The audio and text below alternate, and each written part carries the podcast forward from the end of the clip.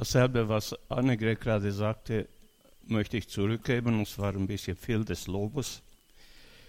Ähm,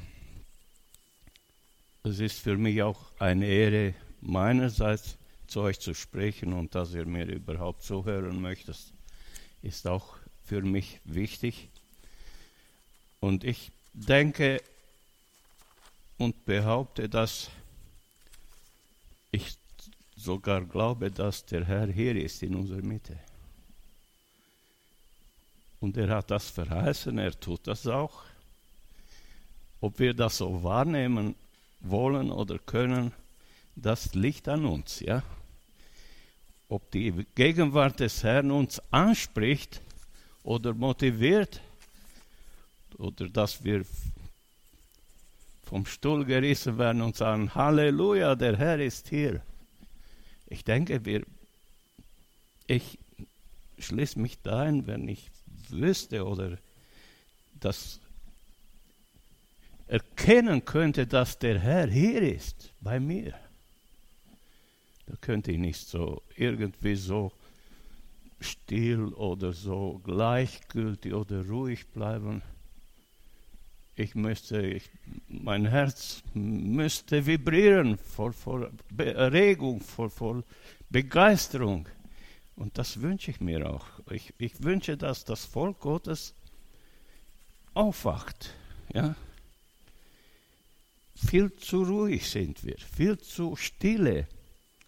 Wenn man sieht, dass Menschen sich treffen für, was weiß ich was für Ziele. Es gibt äh, alles Mögliche für Vereine, die für etwas kämpfen mit Begeisterung und sie opfern sogar ihr Leben und stürzen sich in die Menge und schreien laut hinaus, was sie möchten oder was sie denken.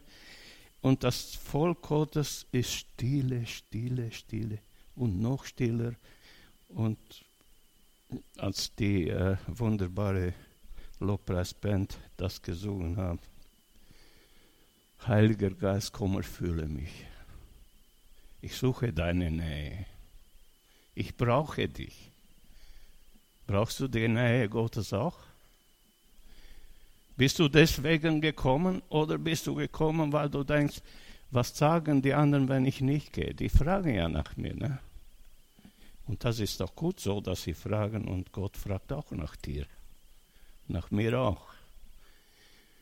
Jemand hat mir gesagt, wenn Gott dich segnen möchte, dann sucht er dich an dem Platz, wo er dich haben will. Dort sucht er nach dir. Ich weiß, ich war jugendlich und dann an einem Sonntag sagte ein Arbeitskollege, du, was wäre, wenn wir uns Sonntagmorgen treffen und äh, ja, etwas zusammen machen. Ja. Die Jugendlichen wissen manchmal nicht, wohin mit sich selber. Ja. Und ich sagte, wenn du dich mit mir treffen möchtest, dann bitte komm in die Gemeinde. Da ist der Platz, wo du, wo du dich Sonntagmorgens mit mir treffen kannst. Da begrüße ich dich, da freue ich mich, wenn wir uns da treffen und da können wir auch die Gegenwart Gottes erleben. Äh, das ist jetzt so eine Vorrede. Ich habe einen Gedanken, was mich mehr beschäftigt hat die letzte Zeit. Was ist der, Gott, der Wille Gottes für mein Leben oder für unser Leben? In, aus den allen Gebeten, ich schließe mich da ein, hört man heraus, wir sagen Gott, was wir ihm zu sagen haben. Ja? Herr segne dort und hilf dort und du siehst, da ist jemand krank und bitte in Israel und bitte da und bitte da. Und äh, ganz wenig kommen wir auf die Idee, uns zu fragen, was möchte Gott? Was will er? Was möchte Gott von mir? Vielleicht hat er auch einen Wunsch an mich weiterzugeben oder einen Befehl sogar. Ja? Und ganz oft gehen auch die Gebete ins Leere, sie werden nicht erhört, weil es steht ausdrücklich im Wort Gottes, die Gebete, die wir zu Gott beten, die im Willen Gottes liegen, das wird euch dann gegeben, sagt er im Johannes 17, Das wird euch gegeben, wenn ihr um etwas bittet, was nach dem Willen des Vaters ist. Ihr kennt ja diese Aussage, schaut euch die Felder ein, an, sie sind reif zur Ernte, aber es gibt wenig Arbeiter. Ja? Bietet Gott, dass er Arbeiter schickt, die in die Ernte kommen. Ist das eine, ein Gebet, was Gott gefällt, oder? Ich habe immer gedacht, Gott weiß ja das. Ich brauche ihn ja nicht bitten, äh, dass er Leute schickt. Er weiß ja, dass er sieht ja die Felder auch, oder? Bietet Gott, damit der Arbeiter sendet, die die Ernte einsammeln.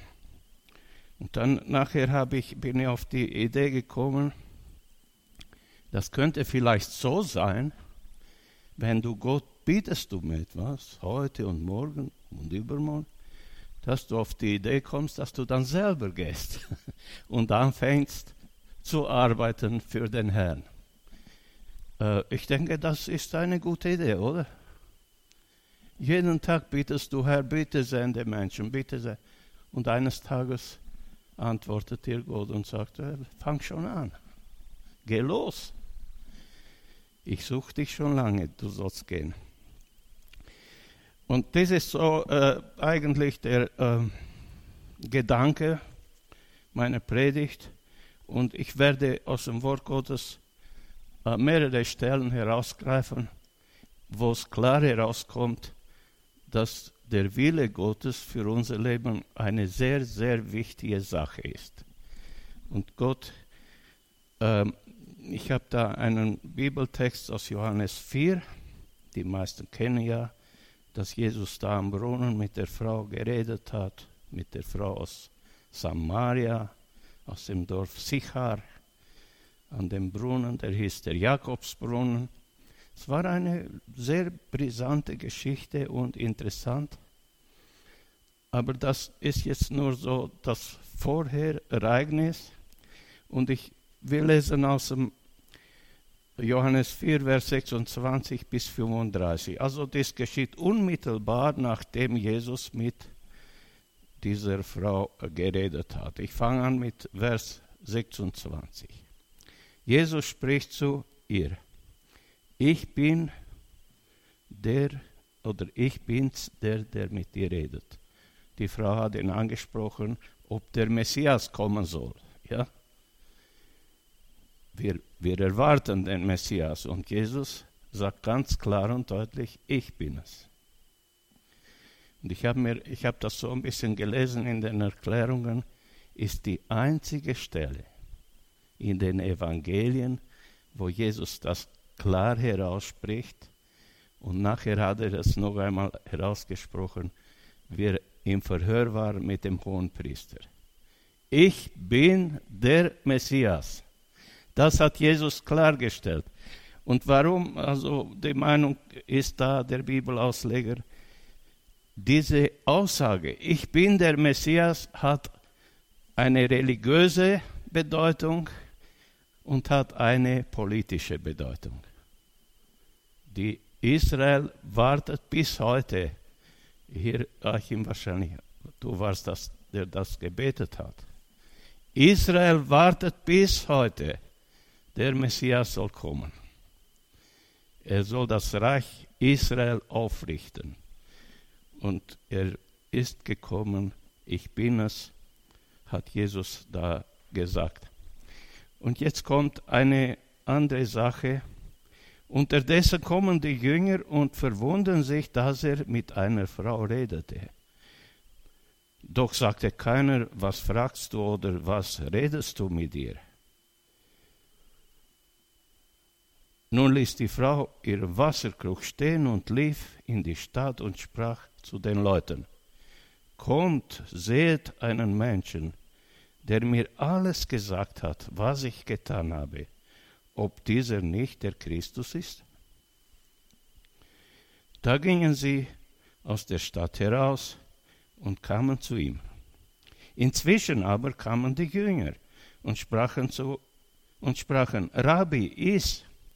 Er aber sprach zu ihnen, ich habe eine Speise zu essen, die ihr nicht kennt. Da sprachen die Jünger untereinander, hat ihm denn jemand zu essen gebracht? Jesus spricht zu ihnen, meine Speise ist die, dass ich den Willen dessen tue, der mich gesandt hat, und sein Werk vollbringen. Sagt ihr nicht, es sind noch vier Monate, dann kommt die Ernte. Siehe, ich sage euch, hebt eure Augen auf und seht, die Felder sind weiß.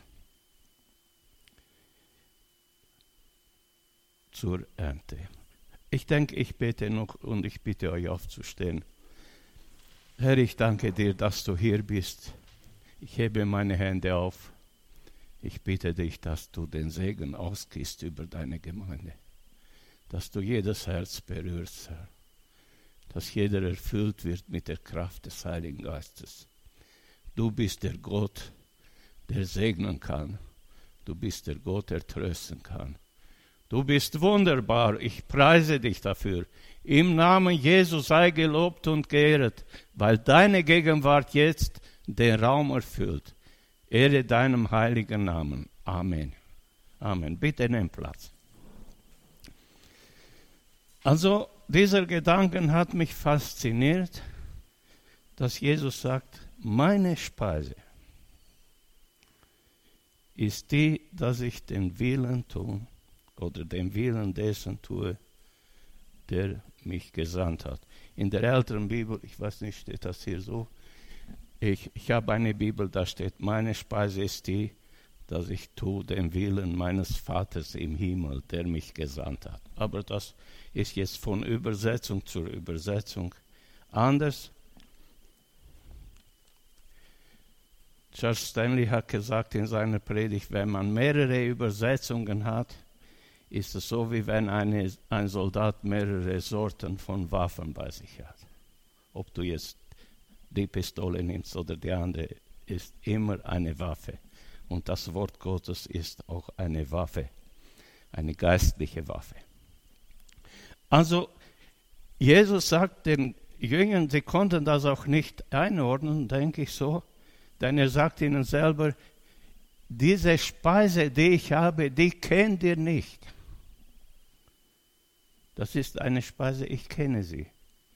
Und ich bin mir sicher, dass er das auch gedeutet hat. Ihr kennt sie nicht, aber ihr werdet sie kennenlernen. Ja. Deswegen sagt man ja Jünger. Das Jünger waren Lehrlinge, die sollten das lernen, das Handwerk. Und wir wissen, wenn ein Lehrling irgendwann drei Jahre da herumgemacht hat, gelernt, dann wird er Geselle und plötzlich hat er seine eigene Firma. Ja, so geht das. Und diese Jünger waren auch dazu da, dass sie irgendwann so weit waren wie der Meister. Dass sie losgingen und taten die Dinge, die Werke, die Jesus getan hat. So verstehe ich das. Könnt ihr mir da folgen? Oder? Es steht auch die Aussage, es reicht, wenn der Jünger wie der Meister ist. Also so soll er ja auch werden. Ne? Und Jesus, wie er Abschied genommen hat, hat gesagt, es ist euch jetzt gut, ich gehe zum Vater, aber ich sende euch so, wie der Vater mich gesandt hat, so sende ich euch. Und da sollt ihr das tun, was ich auch getan habe.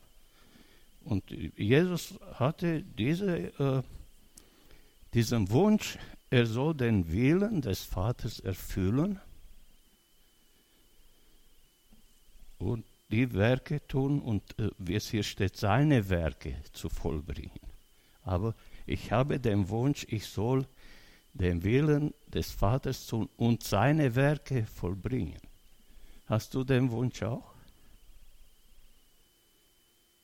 Ich frage mich, ich frage euch. Hast du auch den Wunsch? Brennt es dir unter den Nägeln? Ich möchte, Annegret sagte, hier, dass ich bete um, um Vergebung, weil ich bis jetzt das nicht getan habe. Spricht der Geist Gottes dich auch so an, dass du sagst, ey, was habe ich getan? Ich bin jetzt 82, werde in zwei Wochen. Was habe ich getan?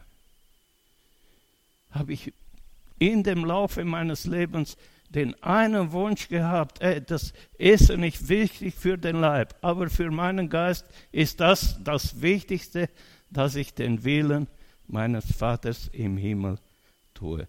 Und das hat Jesus klar gemacht, das hat er auch getan, es waren nicht nur leere Worte, aber es war auch ein Hinweis darauf, dass der Herr das auch von uns erwartet. Heute Morgen spricht der Herr dich an und fragt dich, wie ist es mit dem Willen Gottes in deinem Leben? Betest du zum Herrn und sagst, Herr, ich möchte, dass dein Wille in meinem Leben geschieht. Oder hast du eine lange Liste, was du Gott alles sagen willst, was er machen soll, ja? Herr, bitte da und bitte dort und hilf dort und rühre da an. Und du siehst, er ist hungrig. Als Jesus hörte, dass die Jünger sagen, die Leute haben Hunger, da sagt er, gebt ihnen doch zu essen. Ne? Kann das sein, dass der Herr von mir erwartet, dass ich nicht bete, wenn mein Nachbar Hunger hat? Herr, gib ihm zu essen, dass er sagt, geh du doch und gib ihm zu essen. Oder? Und daher auch diese Aussage, dass ich seine Werke vollbringe. Denn Gott kümmert sich um jeden Menschen, der auf der Erde läuft. Gott ist bei jedem und möchte, es soll jedem gut gehen. Das ist der Wille Gottes in erster Reihe. Der Punkt eins in meinem Leben ist, Gott möchte, es soll mir gut gehen. Amen. Gott möchte, es soll mir gut gehen. Ich hatte eine Aussage einmal von Oral Roberts, vielleicht wissen jemand, wer das sein könnte, in den, in den 70er Jahren, 80er Jahren, weil er an ob er noch lebt, weiß ich nicht, aber der hat ein Buch geschrieben, Der Weg zur Heilung. Ich habe dieses Buch oft gelesen, zweimal vielleicht. Und da steht so, wenn du für Heilung beten willst, musst du in deinem Herzen überzeugt sein, dass Gott ein guter Gott ist und der Teufel ein schlechter Teufel ist. Was, was können wir daraus lernen? Wenn mir ein Ungeschick passiert, dann frage ich, oh Gott, warum kannst du das so zulassen? Ja? An dem Morgen, als die Flugzeuge in die Türme da in New York geknallt waren, das, was weiß ich, 1400 Menschen oder wie viel haben da ihr Leben gelassen. Haben viele auf Instagram geschrieben, wie kann Gott das zulassen, wie kann Gott so grausam sein? wie kann. Und die Tochter von Billy Graham hat geantwortet, ihr habt Gott aus eurem Leben schon lange, lange verbannt. Wieso kommt ihr darauf zu fragen, wieso kann Gott das zulassen? Ihr habt Gott weggetan. Ihr habt euch von Gott abgewandt. Und du kommst nachher auf die Idee, Gott ist schuld. Gott hat das zugelassen. Gott hat so gewollt. Nein, Gott hat gewollt, es soll den Menschen gut gehen. Gott hat auch gewollt, es soll Israel gut gehen. Aber der Herr hat auch gesagt, wenn das Gericht kommt, da fängt es am Hause Gottes an. Wenn das Gericht Gottes kommt zu den Menschen, fängt es am Hause Gottes an. Aber als, als ich äh, so heute Morgen betete, kam mir der Gedanke, ähm, ihr werdet hören von Kriegen und Kriegsgeschehen und von Erdbeben und, und sollt ihr dann in die Erde kriechen. Und was sollt ihr machen? Hebet eure Häupter empor, denn eure Rettung ist nahe. Halleluja! Hartmut hat so schön gesagt, Herr, wenn du wiederkommst, dann ist das Elend vorüber. Der Herr sagt, hebet eure Häupter empor, denn in eurem Herzen ist eine lebendige Hoffnung. Ihr wisst, was euch erwartet. Ihr wisst, dass ihr errettet seid. Ihr wisst, dass ihr beiseite getan seid. Ihr seid das Volk des Herrn, das Volk des Eigentums, das lebendige Priestertum. Der Herr hat einen Platz für euch. Und wenn alles zusammenbricht, wenn Himmel und Erde vergehen, so seid ihr mit dem Herrn auf der sicheren Seite. Halleluja. Gelobt sei unser Herr. Ich habe hier ähm, noch einen äh, Bibelvers, der unterstreicht, dass der Herr ähm, für Jesus Christus war der Wille Gottes eine wichtige Sache. Ne? Johannes 6, Vers 39. Da steht äh, auch so, dass es in die Richtung geht. Das ist aber der Wille des Vaters, der mich gesandt hat, dass ich nichts, dass ich nichts verliere von dem allem, was er mir gegeben hat, sondern da sie es auferwecke am letzten Tag, dann kommt wieder. Das ist aber der Wille dessen, der mich gesandt hat, dass jeder, der den Sohn sieht, sucht und an ihn glaubt, ewiges Leben hat und ich werde ihn auferwecken am letzten Tag. Also der Wille für mein Leben ist, dass ich das ewige Leben bekomme in Jesus Christus. Jetzt habe ich noch äh, so ein Argument, was irgendwie stichhaltig ist, dass Gott von Anfang an wollte, es soll dem Menschen gut gehen. Ja? Der Mensch soll es gut haben. Nicht er soll da herumkriechen und sich quälen und ärgern. Und der Mensch soll es gut haben. Wisst ihr warum? Er hat das Paradies geschaffen. Gott hat das Paradies geschaffen. Die Menschen waren im Paradies. Gott wollte den Menschen glücklich sehen, er wollte, es soll ihm gut gehen und er wollte noch was mit den Menschen Gemeinschaft haben. Äh, seid ihr da einverstanden? Gott hat das Paradies für die Menschen geschaffen. Wow. Da, da bin ich begeistert. Ne?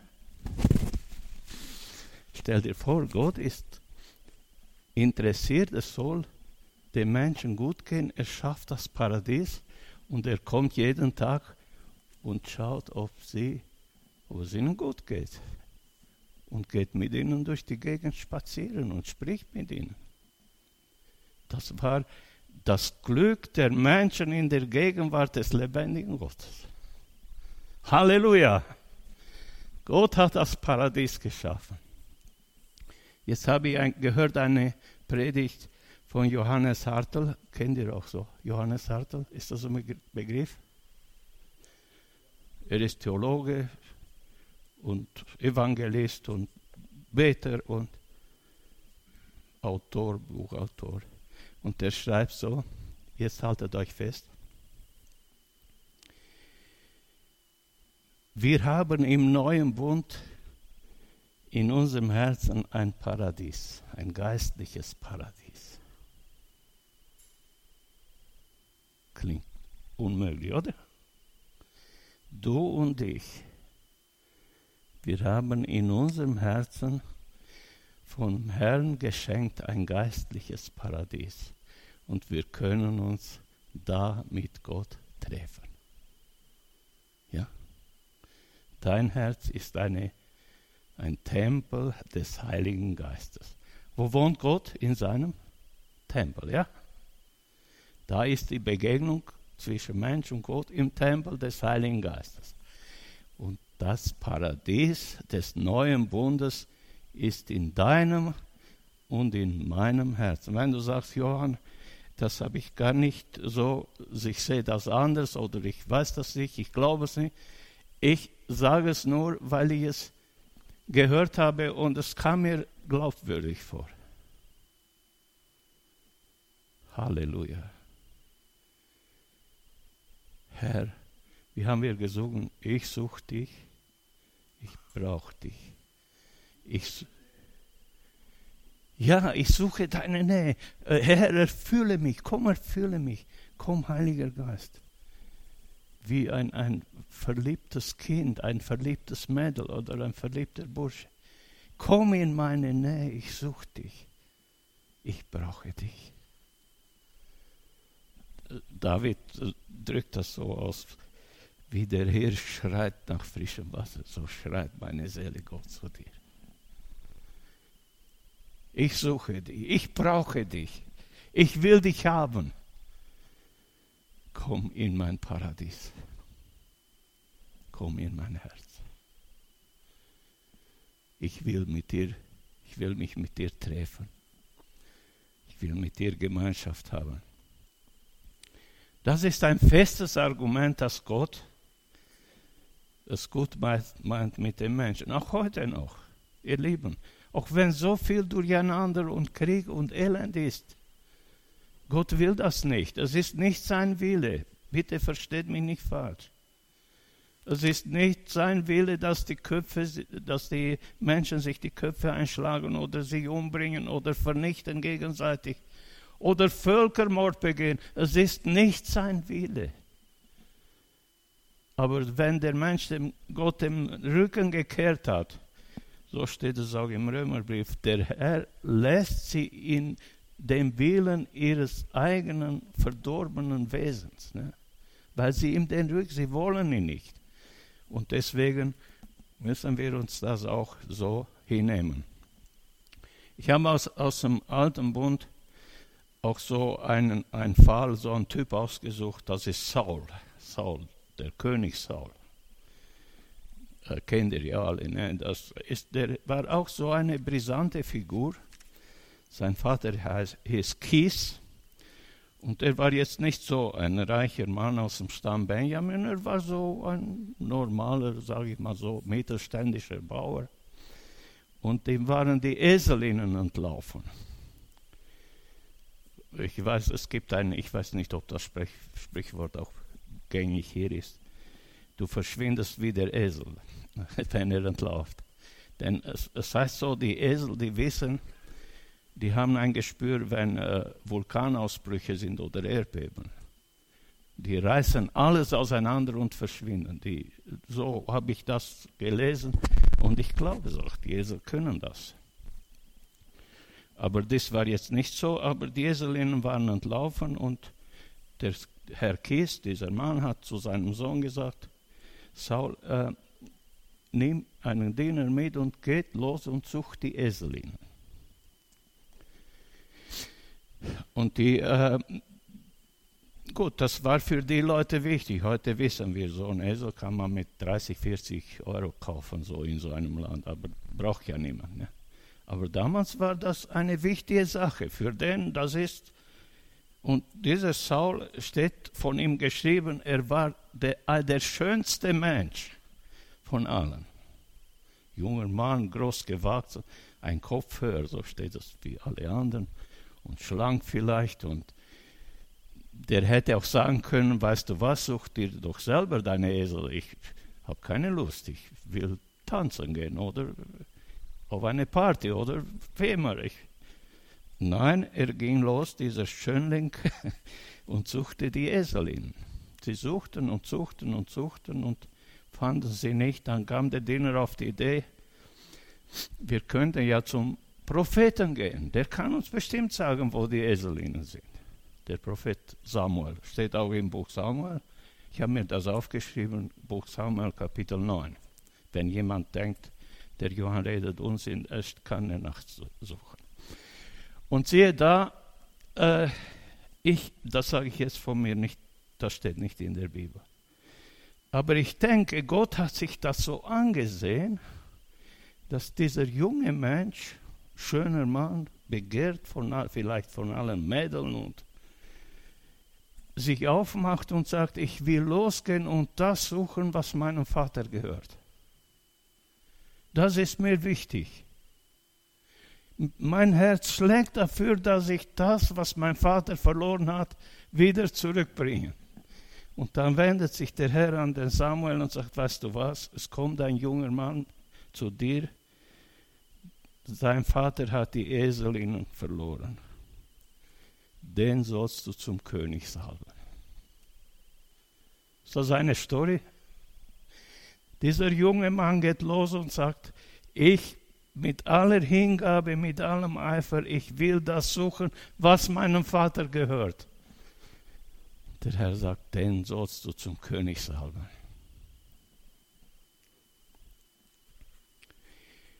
Und ich behaupte, kommt in, unseren, in unsere moderne Zeit, Gott will dich und mich zu König und Priester machen. Steht im Petrusbrief, ja? Habt ihr bestimmt gelesen. Im ersten Petrusbrief steht, Gott will aus dir und aus mir ein König machen. Bist du mit allem Eifer dabei, das zu suchen, was dem Vater gehört, und nach Hause zu bringen? Hast du diese Hingabe verstanden und sagst, ey, das ist für mich wichtig, was mein Vater möchte? Ich, ich will nicht Partys feiern und Konzerte besuchen und was weiß ich was alles. Nein, ich, für mich ist wichtig, das zu suchen und zu finden, was dem Vater gehört. Hat Jesus auch so ungefähr gesagt. Des Menschensohn ist gekommen, um zu suchen, was verloren ist und zu retten und nach Hause zu bringen. Das hat Jesus gesagt. Und wir, wenn wir so lesen im Philipperbrief, was, was war die Antwort? Philipper 4, denke ich. Ich sage das nur so, nicht an die Wand bringen. Das bedeutet für mich, Gott hat Jesus, als er gesehen hat, seinen Eifer und seine Hingabe, hat er ihm einen Namen gegeben, der über alle Namen ist, im Himmel und auf Erden. Es gibt keinen anderen Namen.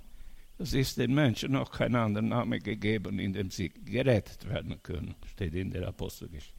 Also diese Hingabe und dieser Gehorsam hat den Herrn, den Vater im Himmel dazu geführt und gesagt, ich gebe dir einen Namen der über alle Namen steht.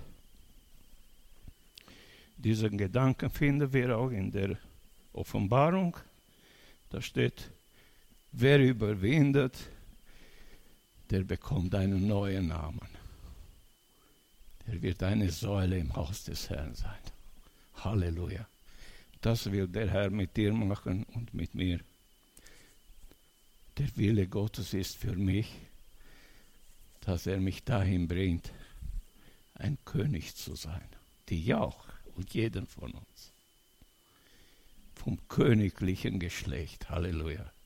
Wir haben einmal besucht, als meine Frau noch lebte, jemanden in der Nähe von Kassel in so einem Pflegeheim, eine alte Dame, die äh, hat mir auch erzählt, äh, dass sie mich im Arm getragen hätte, als ich ein Baby war.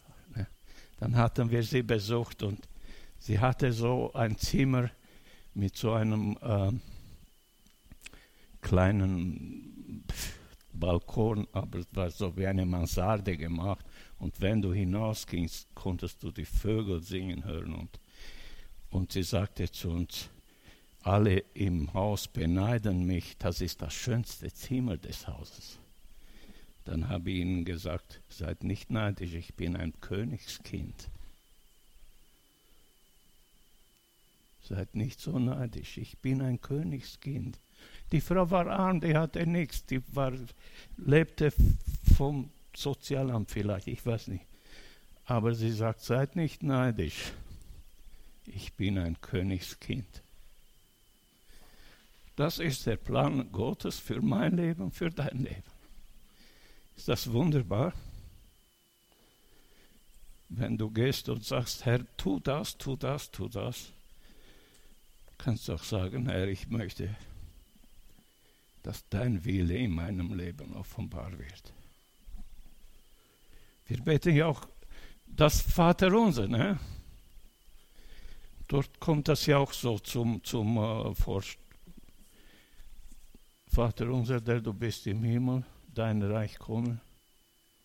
Und dann kommt dein Wille geschehe, wie im Himmel, auch so in der Ukraine, auch so in Israel, aber auch so in meinem Leben und in meinem Umfeld. Dein Wille soll geschehen. Das ist der Schwerpunkt und der Fokus, wohin ich unsere Aufmerksamkeit leiten möchte.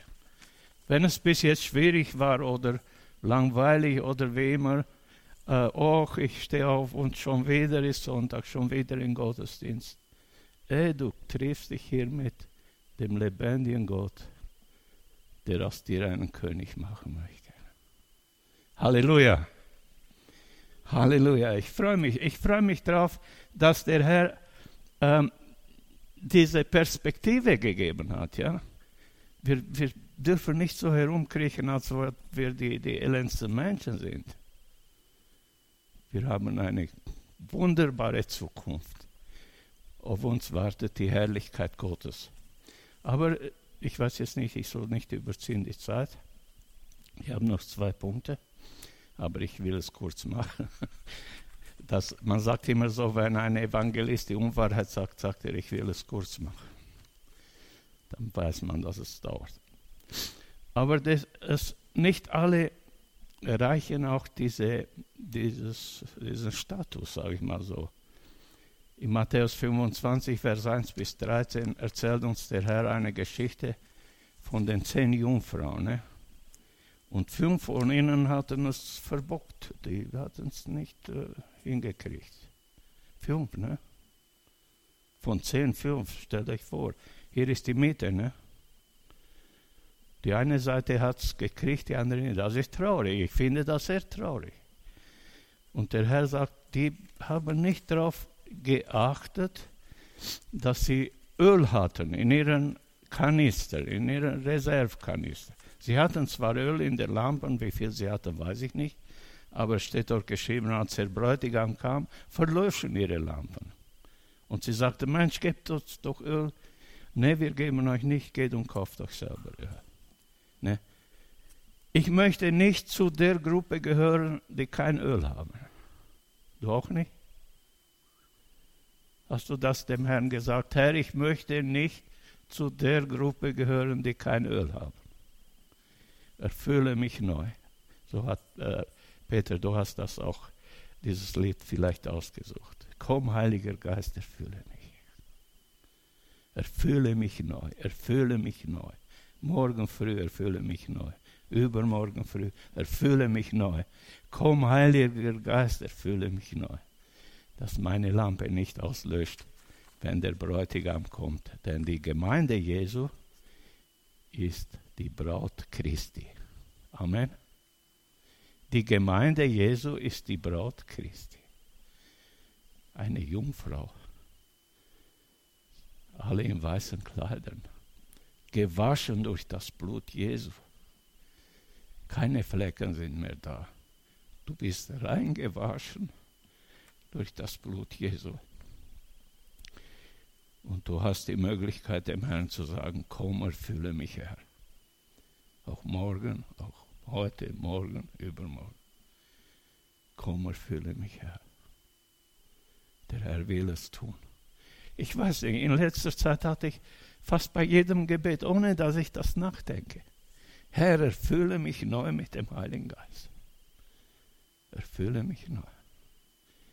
Ich möchte nicht, dass meine Lampe aus, dass meine Lampe verlöscht. Das wünsche ich niemandem. Niemandem von euch nicht nur von uns hier. Ich wünsche, dass keinem Menschen, dass er da sich aufmacht, er ist schon Jungfrau gereinigt durch das Blut Jesu, dass er sagt, ich muss draußen bleiben, nur weil ich nicht Öl besorgt habe oder gekauft. Das Öl kostet nichts beim Herrn, es ist kostenlos. Aber du musst den Heiligen Geist auch einladen. Er kommt nicht. Er wird nie kommen. Auch wenn du zum Glauben gekommen bist und sagst, ich, ich weiß, ich bin vor 30 Jahren, habe ich mich bekehrt. Der, Heilige Geist möchte jeden Tag von dir und von mir eingeladen werden. Komm bitte, komm bitte. Ein verliebtes Ehepaar, wenn der Mann oder an einem Tag vergisst er so sagen, ich liebe dich, dann fragt sie ihn, sag mal, hast du nicht vielleicht was vergessen? Was habe ich vergessen? Ich habe gar nichts vergessen. Hast du nichts vergessen? Ich liebe dich. Komm, Heiliger Geist. Das ist die Liebe Gottes, die hineinfließt in unsere Herzen. Ja? Auch wenn du es gestern getan hast, heute darfst du es wieder tun. Komm, ich liebe dich. In der Offenbarung steht, Offenbarung 2, Vers 7, wer Ohren hat zu hören, der höre, was der Geist den Gemeinden sagt. Ja? Nicht was der Johann oder was weiß ich, was für ein Der höre, was der Geist. Ich komisch, hier in meiner Bibel steht, wer ein Ohr hat. Ich glaube, das ist falsch. In der alten Lutherbibel steht, wer Ohren hat zu hören, der höre, was der Geist den Gemeinden sagt. Und der Herr will, dass jede Gemeinde, jede Gemeinde aufrechter bleibt und den Herrn mit Freude begrüßen kann, wenn er kommt. Das wünsche ich euch und mir. Der Herr segne uns alle. Amen.